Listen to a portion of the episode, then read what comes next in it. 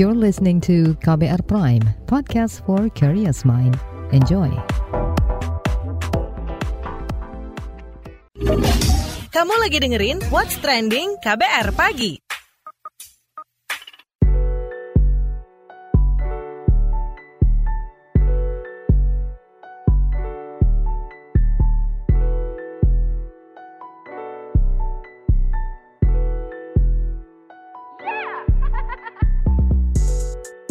KBR Pagi, siaran pagi radio paling update. Selamat pagi, apa kabar Anda hari ini di hari Rabu 11 Mei 2022? Kembali lagi saya Don Brady menjadi teman pagi hari Anda semuanya. Menyoal efek jerah sanksi pelanggaran THR itu yang kita obrolin pagi ini. Jadi sebanyak 5 ribuan laporan masuk ke posko tunjangan hari raya virtual Kementerian Ketenagakerjaan sejak 8 April hingga ditutup pada 8 Mei 2022 kemarin. Dari jumlah itu didapati bahwa pengaduan online mendominasi sebanyak 3 ribuan laporan, sedang sisanya berupa 2 ribuan konsultasi online. Sementara itu dari 3 ribuan pengaduan tersebut berasal dari 1.700-an perusahaan, isu yang diadukan di antaranya adalah THR yang tidak dibayarkan, pembayaran THR yang tidak sesuai ketentuan, dan THR yang terlambat dibayarkan. Kemnaker mengklaim telah menindaklanjuti 72 perusahaan sudah ditindaklanjuti dan 1.600-an perusahaan perusahaan sedang dalam proses. Wakil Ketua Konfederasi Persatuan Buruh Indonesia KPBI, Jumisi, menilai pelanggaran pembayaran THR yang terus berulang disebabkan banyak faktor, mulai dari tidak adanya ketegasan berupa sanksi yang dapat membuat efek jerah perusahaan, hingga kurangnya jumlah sumber daya manusia di Kementerian Ketenagakerjaan untuk menindaklanjuti semua aduan terkait masalah THR. Sementara itu, Ketua Komite Tenaga Kerja dan Jaminan Sosial Asosiasi Pengusaha Indonesia Apindo, Aloysius Budi Santoso, mendorong agar dialog diutamakan oleh perusahaan dan pekerja yang belum dibayarkan atau terkendala dalam penyaluran tunjangan hari raya. Begitu pula dengan melibatkan Kementerian Ketenagakerjaan sebagai mediator dari pemerintah. Sebelum kita obrolin lebih lanjut soal ini, kita dengarkan dulu komentar warganet plus 62 berikut ini.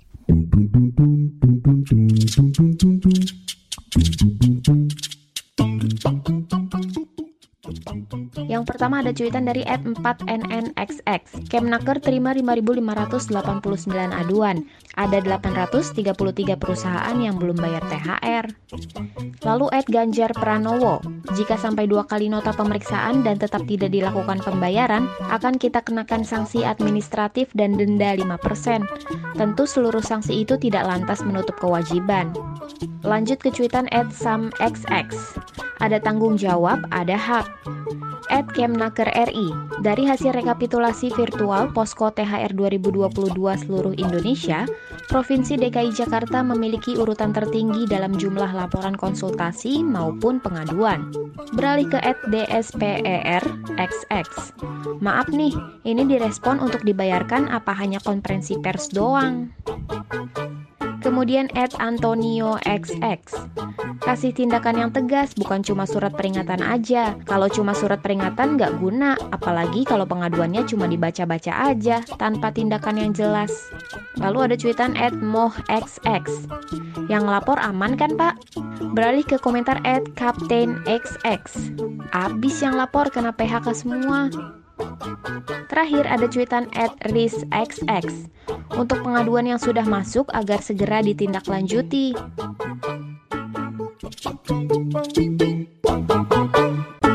What's Trending KBR Pagi kita lanjutkan obrolan kita pagi ini. Jadi penegakan hukum dan sanksi yang tegas soal pelanggaran pembayaran THR menjadi perhatian dari Ombudsman RI. Anggota ORI Robert Naendi Jaweng menyebut bahwa tanpa itu maka pihaknya pesimis pengawasan akan membuahkan hasil. Ia berharap semua proses itu juga bisa berujung pada penegakan hukum yang tegas. Lebih lanjut kita tanyakan pada anggota Ombudsman Robert Naendi Jaweng. Oke, bagaimana Anda melihat nih Pak pelanggaran pembayaran THR tahun ini? Oh ya, masih banyak. kalau gini, kalau tahun ini kan kami tidak membuka posko sendiri eh, karena saya melihat posko yang disiapkan oleh Kemenaker maupun uh, dinas uh, di tingkat provinsi itu sudah uh, memadai. Bahkan yang di Provinsi DKI Jakarta misalnya posko itu begitu praktis ya, begitu gampang diakses gitu dan menyediakan informasi yang cukup beragam. Nah, karena ini sudah kami anggap posko virtual dari Kemenaker maupun dinas-dinas di tingkat provinsi ini sudah memadai, maka uh, tidak seperti tahun lalu. Kalau tahun lalu Ombudsman membuka posko sendiri, tahun ini kami mengawasi sejauh mana uh, proses uh, apa penanganan laporan atau pengaduan masyarakat maupun permintaan konsultasi yang masuk ke posko virtual itu itu bisa di apa tindak lanjutin dengan cepat dan tentu harapannya menyelesaikan masalah gitu ya. Jadi kalau melihat cerita seperti itu maka sesungguhnya pertanyaan ke mana laporan atau pengaduan itu apa diberikan ya tentu ke posko yang ada di tingkat uh, pusat ya Kemenaker maupun di uh, tingkat provinsi bahkan di tingkat kabupaten kota. Nah, di luar dugaan kita semua ya memang tadinya saya berpikir tahun 2022 ini eh, jumlah pengaduan atau laporan masyarakat itu sudah ya makin berkurang. Itu lebih pada harapan sesungguhnya. Tapi ternyata kalau melihat data ini eh, lima ribuan yang masuk ke posko virtual itu yang memang klasifikasinya ada sebagian itu berklasifikasi eh, laporan atau pengaduan, ada yang masuk ke fitur permintaan konsultasi, ada yang sesungguhnya juga semacam eh, apa namanya antisipasi saja ya lebih ke sifatnya kekhawatiran gitu ya takut tidak dibayarkan kemudian dia menyampaikan concern atau catatan itu ke posko dan sebagainya tetapi apa pun dengan jumlah pengaduan atau laporan yang cukup banyak dan permintaan konsultasi yang juga tidak kalah banyaknya kami apa berharap Kemenaker tentu Eh, bisa menindaklanjuti itu. Tindak lanjut seperti apa? Antara lain dengan meneruskan dan mengawasi uh, sejauh mana dinas-dinas tenaga kerja di tingkat provinsi hingga kabupaten kota itu bisa menindaklanjuti dan menugaskan uh, apa, pengawas ketenagakerjaan yang di tingkat provinsi itu untuk bisa uh, mengawasi perusahaan-perusahaan yang memang uh, secara nyata-nyata ini tidak punya kemauan untuk atau tidak punya komitmen untuk melunaskan hak normatif dari para pekerja atau dari buruh yang ada gitu ya. Ini harapan kita. Jadi pengawasan kami didorong ke arah pemerintah pusat maupun daerah agar bisa menindaklanjuti itu lewat perangkat kerja yang namanya pengawas ketenagakerjaan gitu ya. Memang isunya hari ini adalah pengawas ketenagakerjaan kita itu sangat terbatas kuantitas maupun kualitasnya gitu ya. Dan bahkan rentang kendalinya juga terbatas karena pengawas ketenagakerjaan itu kan hanya ada di tingkat provinsi. Sementara di kabupaten kota hari ini kan sudah tidak ada lagi pengawas ketenagakerjaan. Padahal perusahaan-perusahaan itu banyak di tingkat eh, kabupaten kota ya. Jawa Barat, Jawa Tengah, Jawa Timur itu perusahaan itu letaknya jauh dari ibu kota provinsi. Nah, ini bagaimana kemudian rentang kendali, jangkauan pengawasan, itu bisa tetap efektif itulah uh, tantangan yang uh, apa harus di uh, apa respon oleh pihak uh, Kemenaker dan dinas ketenagakerjaan di tingkat provinsi maupun kabupaten kota hari ini. Lantas bagaimana dengan penegakan hukumnya? Yang juga jadi concern ombudsman ini terkait dengan penegakan hukum dan sanksi yang tegas. Karena tanpa itu kita agak pesimis gitu ya sejauh mana kemudian hasil dari pengawasan oleh pengawas ketenagakerjaan tadi dalam bentuk rekomendasi, nota pemeriksaan satu, nota pemeriksaan dua dan sebagainya itu bisa kemudian eh, apa berujung pada eh, adanya suatu penegakan hukum yang apa tegas gitu ya terhadap perusahaan-perusahaan yang memang itu nyata-nyata punya kemampuan tapi tidak punya kemauan. Nah, sisi lain tentu juga perlu untuk eh, selektif melihat eh, mungkin saja ada perusahaan yang memang sungguh sulit situasinya gitu ya. Eh, mereka ini yang memang bukan tidak punya kemauan, tapi memang kemampuannya itu memang sudah apa sangat rendah begitu, agar didorong oleh pemerintah untuk menempuh mekanisme dialog bipartit gitu ya kerja perjanjian kerja bersama atau apa pun namanya antara pekerja atau pemberi pekerja atau buruh dengan pemberi kerja atau perusahaan gitu ya tetapi tetap harus dalam apa pengawasan oleh pemerintah agar Eh, dialog itu bisa berlangsung fair, bisa berlangsung adil, terbuka gitu dan eh, bisa menemukan solusi bersama dari eh, masalah yang yang ada gitu Mbak Mutia. Itu yang kita apa lakukan gitu dan dalam kerangka itu Ombudsman sudah apa bertemu dengan pihak Kemenaker dengan Ibu Menteri dan jajarannya kemudian juga sudah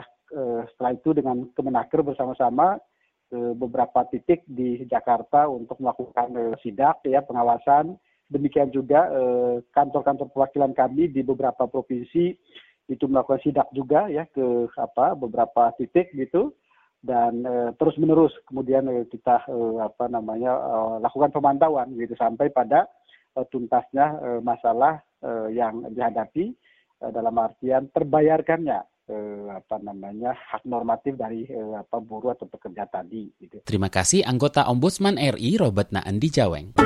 What's trending KBR pagi? Newsbeat. Amerika Serikat bakal mempercepat pengiriman persenjataan ke Ukraina untuk membantu negara itu melawan invasi Rusia.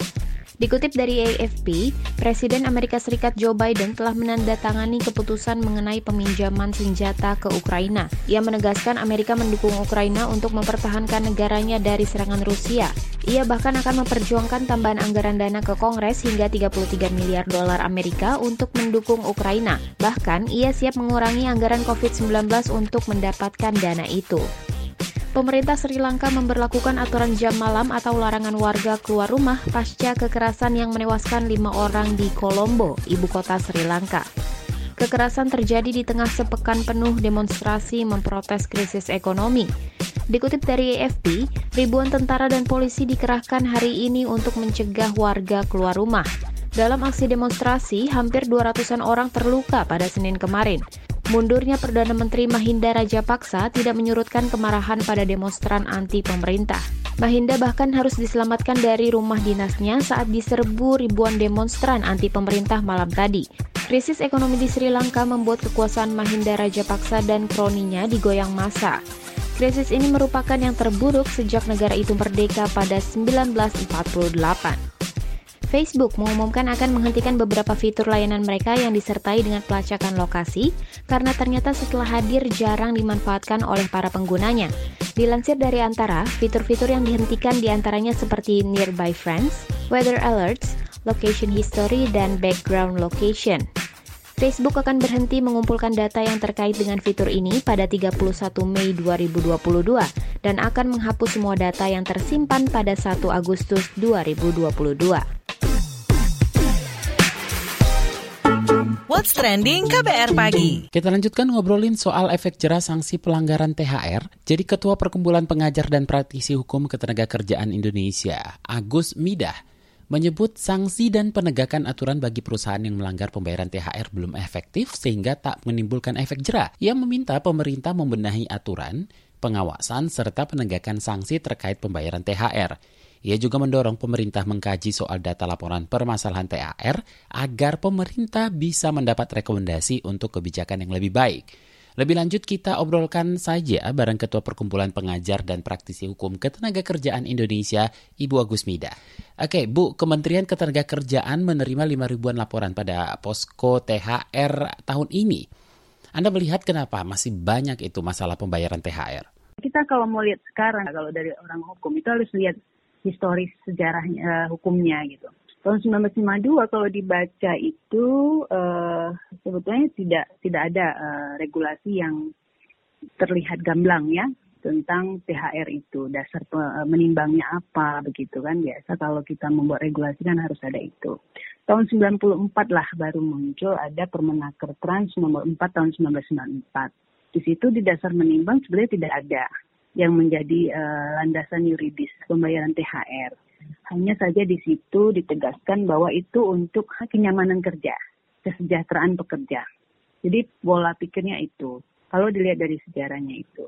Nah, kemudian muncullah di 2003 itu ada Undang-Undang 13 tentang ketenaga kerjaan dan khusus tentang THR keagamaan itu dikeluarkanlah PP 6 tahun 2016 yang uh, mencabut peraturan Menteri Tenaga Kerja tahun uh, eh, 1994 tadi.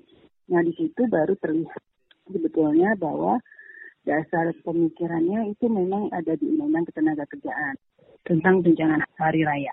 Jadi kalau ditelisik ya, kenapa ada banyak uh, laporan tentang ketidakpatuhan pengusaha atas regulasi THR itu bisa mungkin kita memecahnya dalam beberapa hal. Pertama, yang mengatur tentang THR itu khususnya yang mengatur tentang sanksi juga terlihat dalam penegakannya itu tidak efektif. Yang kedua kesadaran hukum, terutama ya dari pihak pengusaha. Yang ketiga tentu aspek pengawasannya. Karena ini kan sebetulnya urusan private, urusan di perusahaan, tapi ada campur tangan negara. Nah, yang bisa menegakkan regulasi itu salah satunya ditopangkan pada yang namanya pengawas ketenaga kerjaan di dinas-dinas tenaga kerja. Nah, jadi kalau untuk pertanyaan tadi, menurut Anda masih ada sebanyak itu masalah, kenapa? Ya karena itu tadi, tiga hal tadi menurut saya. Nah, Kemenaker kan mengklaim akan tindak lanjuti. Tindak lanjut seperti apa yang mesti dilakukan Kemenaker? Kalau tindak lanjut tentu ini kan masalah legalitas ya mau nindak lanjuti kalau nggak ada legalitasnya mana bisa kan gitu. Ini negara hukum.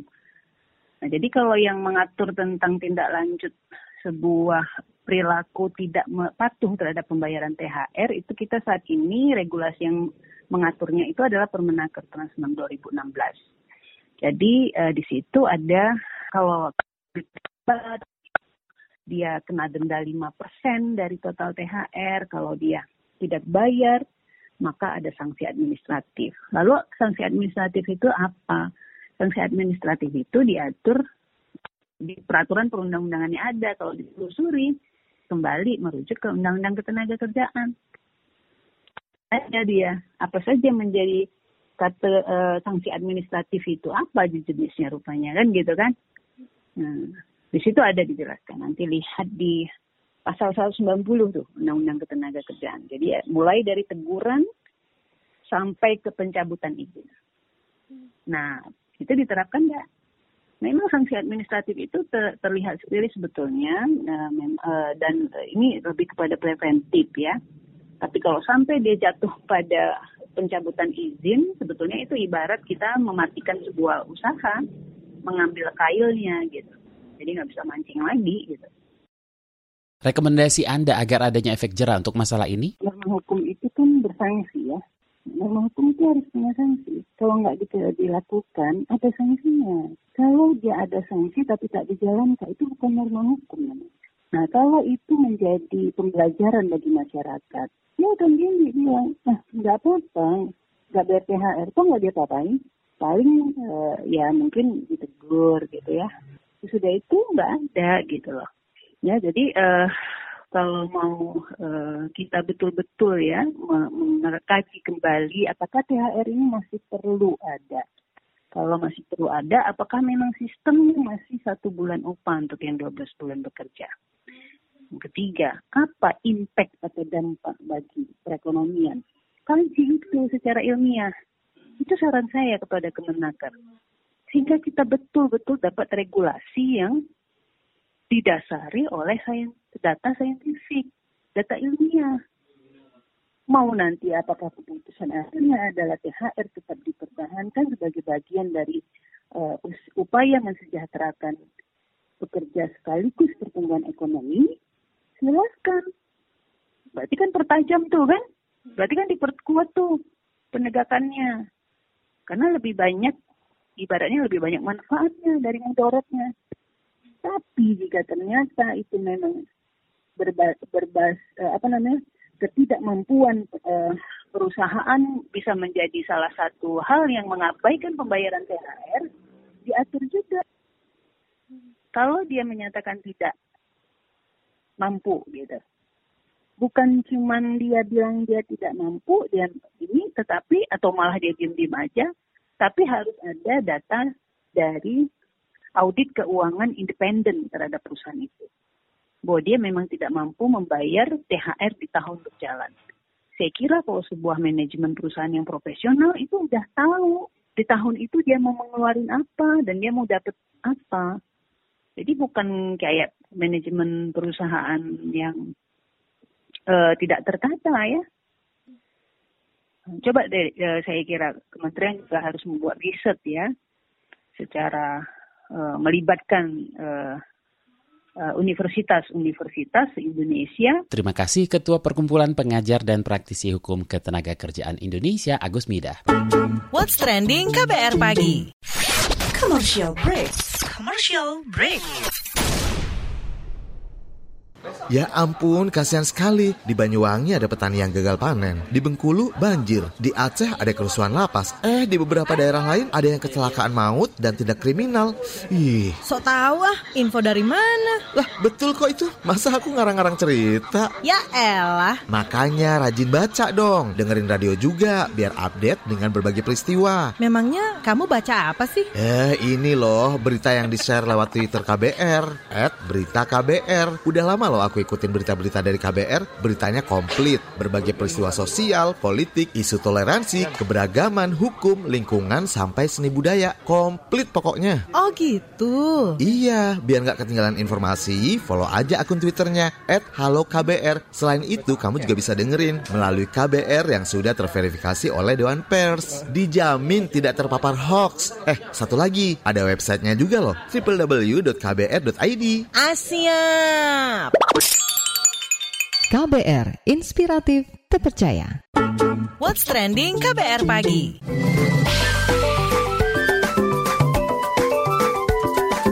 WhatsApp Indonesia. WhatsApp Indonesia dimulai dari Jawa Timur. DPRD Jawa Timur meminta kepolisian memproses secara hukum jika ditemukan unsur pidana dalam kecelakaan ambrolnya wahana seluncuran di kolam renang Kenjeran Park, Surabaya, Jawa Timur pada akhir pekan lalu. Anggota Komisi Bidang Kesejahteraan Rakyat DPRD Jawa Timur Hadi Dediansyah mengatakan pengusaha pengelola kolam renang Kenjeran Park harus bertanggung jawab, sedangkan pemerintah kota Surabaya juga harus dikoreksi terkait pembinaan dan pengawasan atas lokasi destinasi wisata. Hadi juga mengatakan Pemkot Surabaya harus mengawasi pengelolaan seluruh destinasi wisata. Pengawasan harus menjamin keamanan dan kenyamanan pengunjung yang sudah membeli tiket sekaligus membayar pajak pariwisata. Sabtu pekan lalu seluncuran di kolam renang Kenjeran Park Surabaya, Jawa Timur Amro. Akibatnya 16 anak-anak meluncur ke tanah dan terluka. Empat di antaranya kini masih dirawat di ruang gawat darurat Rumah Sakit Dr. Sutomo karena mengalami patah tulang. Masih dari Jawa Timur, kita ke Blitar. Dirjen Tanaman Pangan Kementerian Pertanian, Suwandi mengapresiasi inovasi pupuk organik dengan teknik biosaka hasil besutan ashar petani Blitar, Jawa Timur. Nama Saka merupakan kepanjangan dari selamatkan alam kembali ke alam. Itu sebab pupuk ini dibuat dengan bahan dasar alami yakni rumput. Sementara itu, pembuat Biosaka Ashar menuturkan metode yang digunakannya bisa menghilangkan ketergantungan petani pada pupuk kimia. Biaya produksi pun jadi lebih hemat yakni sekitar 3 juta rupiah. Terakhir ke Yogyakarta. Provinsi Daerah Istimewa Yogyakarta terancam darurat sampah setelah tempat pembuangan sampah terpadu TPSP Piyungan ditutup warga sejak Sabtu lalu. Padahal jumlah sampah selama libur lebaran meningkat hampir dua kali lipat. Sekretaris Daerah Provinsi Yogyakarta Kadarmanta Baskara Aji meminta warga secara sukarela membuka TPST Piyungan. Kadarmanta juga meminta Dinas Pekerjaan Umum dan Dinas Lingkungan Hidup memperpanjang usia daya tampung TPST Piyungan. Karena sampah dari kota Yogyakarta, Kabupaten Sleman, dan Kabupaten Bantul tertahan di depo dan tidak bisa dibuang. Sebelumnya, TPST Piyungan ditutup warga karena adanya kebocoran air lindi atau limbah cair sampah yang berbau busuk. Demikian WhatsApp Indonesia hari ini. Demikian KBR pagi hari ini. Jika Anda tertinggal siaran ini, Anda kembali bisa menyimaknya di podcast What's Trending yang ada di Spotify, kbrprime.id, dan di aplikasi mendengarkan podcast lainnya. Don't Brady, undur diri. Besok kita ketemu lagi. Stay safe. Bye-bye. Terima kasih ya sudah dengerin What's Trending KBR pagi. KBR Prime, cara asik mendengar berita. KBR Prime, podcast for curious mind.